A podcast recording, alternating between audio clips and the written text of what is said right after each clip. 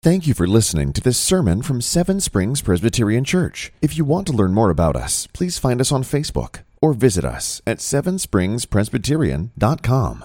But with the word open before us, let us go to Lord in prayer. Let us pray. Sufficient and all loving Father, we come before you. And although the world might persecute us, we know that they persecuted you first. But let us not forget your word. Sanctify us this very evening through your word, for your word is truth. Even in the darkest nights, Lord, let our hearts praise you because of what you have given to us in your word. Lord, let us keep your word and let it dwell richly within our hearts. Lord, we know that the earth is full of your steadfast love. We pray that you would teach us of your steadfast love, even in the darkest nights of our life, we pray. In Jesus' name, amen. Hear now the word of the Lord from Genesis chapter 49 and Genesis chapter 50. This is God's holy, inerrant, infallible word. Please take heed how you hear. All these are the twelve tribes of Israel. This is what their father said to them as he blessed them, blessing each of them with a blessing suitable to him. Then he commanded them and said to them, I am to be gathered to my people. Bury me with my fathers in the cave of the field of Ephron the Hittite, in the cave that is in the field of Machpelah, the east of Mamre, in the land of Canaan which Abraham brought with the field from Ephron the Hittite to possess as a burying place. There they buried Abraham and Sarah his wife. There they buried Isaac and Rebekah his wife. And there I, there I buried Leah, the field in the cave that is in where bought from the Hittites. When Jacob finished commanding his sons, he drew up his feet into the bed and breathed his last and was gathered to his people. Then Joseph fell on his father's face and wept over him and kissed him. And Joseph commanded his servants, the physicians, to embalm his father. So the physicians embalmed Israel. Forty days were required for it, for that is how many are required for embalming. And the Egyptians went, wept for him seventy days. When the days of weeping for him were past, Joseph spoke to the household of Pharaoh, saying, if now I have found favor in your eyes, please speak in the ears of Pharaoh, saying, My father made me swear, saying, I am about to die. In my tomb that I have hewn out for myself in the land of Canaan, there shall you bury me. Now, therefore, please let me go up and bury my father, then I will return. And Pharaoh answered, Go up and bury your father as he has made you swear. So Joseph went up to bury his father with him. With him went all the servants of Pharaoh, the elders of the household, and all the elders of the land of Egypt, as well as all the household of Joseph, his brothers, and his father's household. Only their children, their flocks, and their herds were left in the land of Goshen. And there they went up with him, both chariots and horsemen. It was a very great company when they came to the threshing floor of Atad, which is beyond the Jordan. They lamented there with a very great and grievous lamentation. And he made a mourning for his father seven days. When the inhabitants of the land, the Canaanites, saw the mourning at the threshing floor of Atad, they said, This is a grievous mourning by the Egyptians. Therefore, the place is named Abel Mizraim it is beyond the Jordan. Thus his sons did for him as he had commanded them. For his sons carried him to the land of Canaan and buried him in the cave of the field of Machpelah to the east of Mamre, which Abraham brought from the field of, from Ephron the Hittite to possess as a burying place. After they had buried his father, Joseph returned to Egypt with his brothers and all who had gone up with him to bury his father. The grass withers and the flowers fade, but the word of our Lord will stand forever. Have you ever had that feeling when the news reaches you of, of someone you have never met before? Someone you have never had a connection with, you know of, but then you find out of their passing. Maybe it's not someone that you have met or have felt. Maybe it's even just reading a story or a book. You read through a biography and you, you see that the life and the struggle of this person. You feel as you go on a journey through their life, you begin to get to know this person. You see their sorrows and their heartaches, the pains and the joys of their life. And when you get to the closing chapters of their life, you, you see the pain in which they walk through.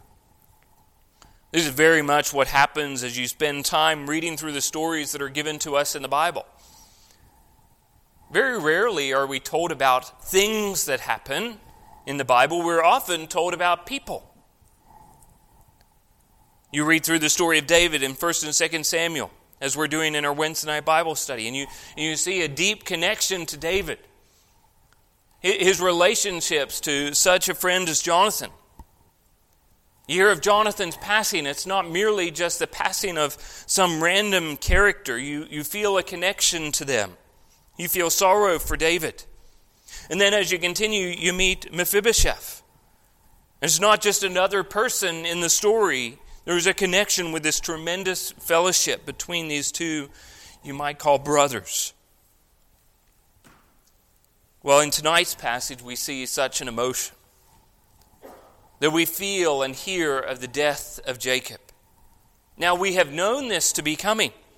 This scene, as we've spent some time in the last chapters, is all centered around Jacob in the last days of his life, around his deathbed, as he bows down to worship, as he blesses his grandson Ephraim and Manasseh, and then turns to his own sons to bless them. And tonight, as we read this passage, we're carried back to that moment of that day of his funeral, these weeks, these months of mourning. Now, interestingly, Jacob takes up most of the story of Genesis. Abraham gets chapters 12 to 25. Isaac merely gets one chapter to himself in chapter 26. Even a portion of chapter 5 is given to Jacob. But really, from chapters 27 to 50 focuses on Jacob and Jacob's household. Jacob, that trickster, who once stole his brother's blessing, dressed up as Esau, who traded his bowl of soup to be able to claim the birthright of Esau, who went through the trials and tribulations as he goes to visit his uncle Laban to be able to find a wife. He worked seven years, blood, sweat, and tears, to be only be deceived and be given Leah instead. Works another seven years to be able to earn Rachel. He continues to work through all of this heartache. But God had promised that He would be with him. As he went to Aram, he would make it back safely. God fulfilled His promise. He comes back, and God protects him even from his brother Esau. Jacob makes it back to the land, the promised land, the land which was promised to Abraham and Isaac and now to Jacob. But this is a land still filled with sorrow and pain. Dinah, his daughter, is raped, and Rachel, his wife, and whom he loved, died just after giving birth to their son Benjamin. He then goes and buries his father Isaac in the field of Mamre.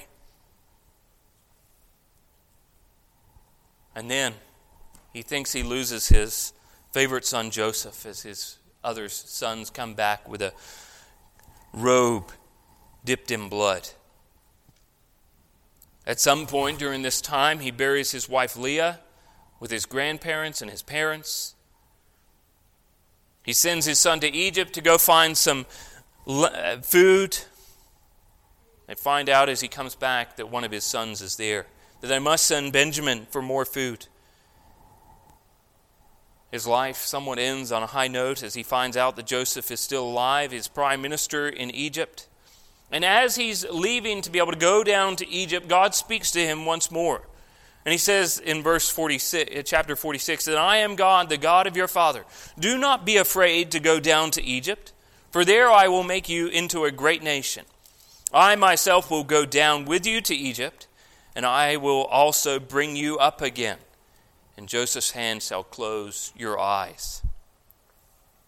You can understand why, as Joseph stands before Pharaoh and says, Few and evil have been my days. This is a man who has seen great evil and pain and sorrow in his life, but yet he has been redeemed by the angel of the Lord. The shepherd himself has walked with him. And now, as he's on his deathbed, he gathers towards him his sons and gives them one final command Bury me with my people. Now, God had promised that if you go down to Egypt, I will bring you back up again. And God would. But he would do so with Jacob being dead. Now, we've seen some of these portions before as we studied in chapter 47. Jacob's faith in light of death. He wanted to be buried in the promised land, not because of geographical reasons, but because of the promise. So tonight we focus not on Jacob per se, but we do find out that Moses spends a lot of time on this passage. The death of, Mo- the death of Isaac is merely one verse. In chapter 35, verse 29, it says, And Isaac breathed his last. He died and was gathered to his people, old and full of days, and his sons Esau and Jacob buried him. However, you can find those few verses here in this verse, in verse 33 and then verse 13 of chapter 50. When Jacob finished commanding his sons, he drew up his feet into his bed and breathed his last, was gathered to his people. His sons carried him to the land of Canaan and buried him. But Moses spends a lot of time on this passage. So, what do we learn from this passage? Firstly, we see that there is a place of rest a place of rest, that Jacob gives specific instructions to his sons that he would be buried in a place with his people. Verse 29 says, to be gathered with his people. Verse 33, to gathered with, gathered with his people. One reason I think that you, you see this, this long portion of Scripture is to see that Jacob makes a request on his deathbed, and his sons do as he asked. He commanded, he fin- finished commanding, verse 33. Joseph tells Pharaoh that he made me swear. In verse 12, it says, Thus the sons did as he commanded them. But Jacob makes them promise on his deathbed before he breathes his last to do two things bury me, and bury me in the burying place. Now, we've spoken about this before, but I will seek to be quick. The burial is the practice that we see in the Bible. And therein lies the, the promise that we hope for the resurrection to come. But also that the only place that Abraham, Isaac, and Jacob owned in the promised land was a graveyard. That there they saw that through their death, the promise would eventually come. That the promise would come long after they walked that land. R. Kent Hughes paints a glorious picture of Jacob's resting place. Machpelah was their land. They owned it outright. The heart of Canaan was theirs. Jacob's briar was gently placed before the ossuary. The stone was removed by the strong among the twelve, and as they peered in, they could they saw the grinding remains of Abraham and his beloved Princess Sarah. And their beloved son Isaac, the laughter of their life, and his Rebekah and Jacob's Leah. And there they reverently entered their father's remains. There were stories of generations, stories of God's promises, and there in the promised land, in the heart of the promised land, was a graveyard where they waited for God to fulfill his promise. But we also see the pain of death. Place of burial in the plane of death, pain of death. in verse 1 of chapter 50. After Jacob has breathed his last, was gathered to his people, Joseph fell on his father's face and wept over him and kissed him. Death is, is somewhat natural, that everyone in this life will go through death. We see it before our eyes, even as leaves fall from the trees. This cycle. But somewhat, it's natural that it happens in this world, but it's somewhat unnatural. Although this verse is short, I think we must see something very clear and pain, painful. The death brings weeping, especially for those who are close. The Jacob is a believer, Joseph is a believer. Yet on that day, as Joseph stood over the body of his father, who had no breath in his lungs, no uh, blood pumping through his heart, he falls on his father's lifeless body and weeps. They were not sure when they would see each other again long before in their life, and when they were reunited, when they met up together, both of them wept that day. But now only one is doing the weeping. That death is a reality, that a sad and depressing truth that death is real.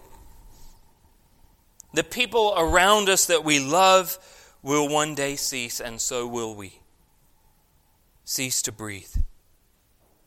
That the fall and the effects of fall are not merely a myth, that we see the effects of the fall every day of our life.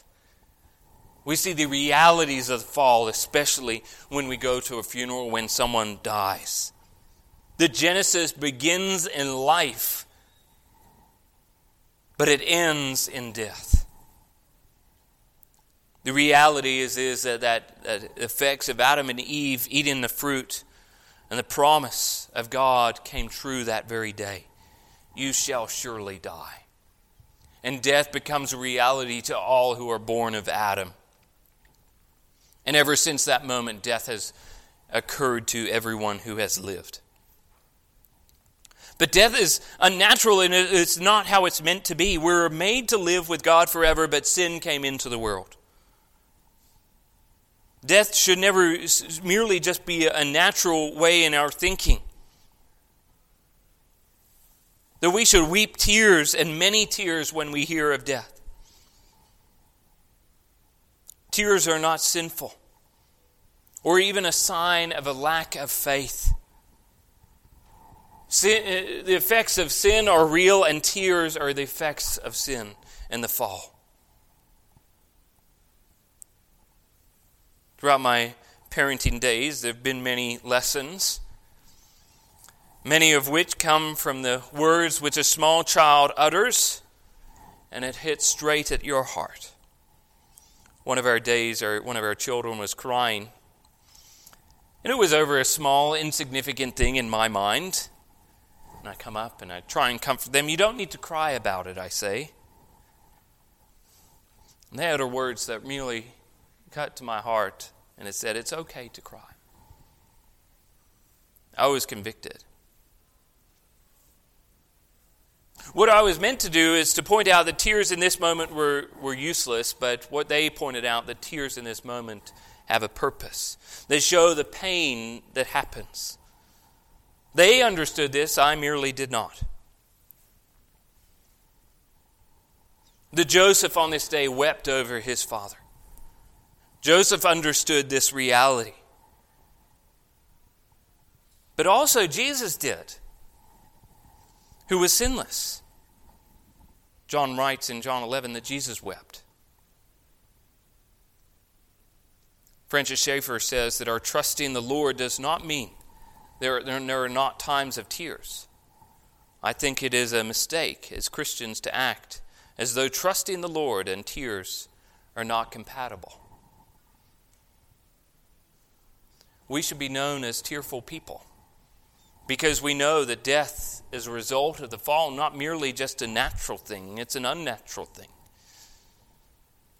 That as Paul writes in 1 Thessalonians, that I do not want you to be uninformed, brothers, about those who sleep, that you may not grieve as others do who have no hope. Paul points out that we grieve, but we grieve as those who have hope. Place of burial, a period of pain, and now a period of mourning. We notice that it's not merely that it's Jacob, uh, Joseph who is moved by the death of Jacob. We see now entering in a great period of mourning. I think we can learn a lot from other cultures in this area. We often think that a week or two is significant and sufficient for mourning the loss of a loved one. The reality is, it takes a lifetime. The Egyptians mourn and wept for at least 70 days, and then an extra seven days when they get to Canaan. That we actually see in this passage a great example of great mourning from the Egyptians. See this in verses 10 and 11. As they come to this threshing floor beyond the Jordan, they lamented there at a very great and grievous lamentation.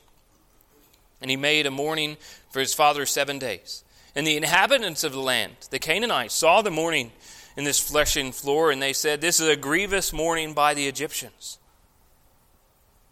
And therefore the place was called Abel Mizraim. It's beyond the Jordan. Those who were even watching these Egyptians, able to be able to say, and they actually renamed this place the mourning or the meadow of Egyptians. As they're mourning, are they mourning because of Jacob or are they mourning because of Joseph? Now, it's quite possible that they've met uh, Jacob in his 17 years there. They've dealt with him, and he is a nice and kind man. Pharaoh had met him. But it's probably more likely that they weep because Joseph wept. In verse 4, we see in the days of the weeping for him were past, Joseph spoke to the household of Pharaoh, saying, If now I have found favor in your eyes, please speak in the ears of Pharaoh. If I have found favor. Now we can learn from this. Not only those who are close to those who lose a loved one are to weep, but those who are close to the ones who are close. That we weep and tears should be contagious. Paul writes in Romans Rejoice with those who rejoice, and weep with those who weep. You could say not only that Jesus wept, but Jesus wept because he saw others weeping. He wept because he loved Lazarus, but he also saw his sisters weeping of the loss of their brother. Right before John chapter 11, it says, When Jesus saw her weeping, and the Jews who had come with her also weeping, he was deeply moved in his spirit and greatly troubled. But I think another reason that we are told about the Egyptians' tears and their weeping is because I think we see that tears are universal. Even not even as non-believers at a funeral, you see tears. You see some value of life but also a reality of the unnaturalness of death. Ecclesiastes 3:11 says he has made everything beautiful in its time. Also he has put eternity into man's heart, yet so that he cannot find out what God has done from the beginning to the end. That eternity is written on every man's heart we see this, this sad and depressing moment in Jacob's life and, and flows through to, to Joseph, then to even the Egyptians being able to mourn the loss of jo, uh, Jacob. But I also think we see a promise to come. That we see Hebrews, the author of Hebrews explains that all of these died in faith. Yes, they died, but they died in faith. Abraham, Isaac, uh, Sarah, Jacob, all of them died in faith, not having received the things promised, but having seen them and greeted them from afar, and having acknowledged that they were strangers and exiles on the earth. For people who speak thus made it clear that they are seeking a homeland. If they had not been thinking of that land which they had gone out, they would have had an opportunity to return. But as it is, they desire a better country. That is a heavenly one. Therefore, God is not ashamed to be called their God, for he has prepared for them a city. That they died, but they died in faith. There's great mourning and loss and weeping over the body of Jacob, and many tears are shed. Just like another day when Mary stood over another tomb with weeping. See in John chapter 20. But Mary stood weeping outside the tomb. And as she wept, she stopped to look into the tomb. And she saw two angels in white sitting where the body of Jesus had lain, one at the head and one at the feet. And they said to her, Woman, why are you weeping? She said to them, they have taken away my Lord, and I do not know where they have laid him. Having said this, she turned around and saw Jesus standing, but she did not know that it was Jesus. Jesus said to her, Woman, why are you weeping? Whom are you seeking? Supposing him to be the gardener, she said, Sir, if you have carried him away, tell me where you have laid him, and I will take him away. And Jesus said to her, Mary.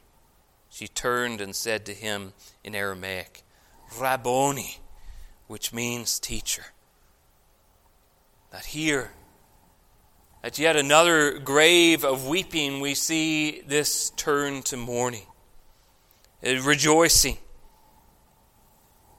Henry Ward Beecher says, God washes the eyes by tears until they can behold the invisible land where tears shall come to an end.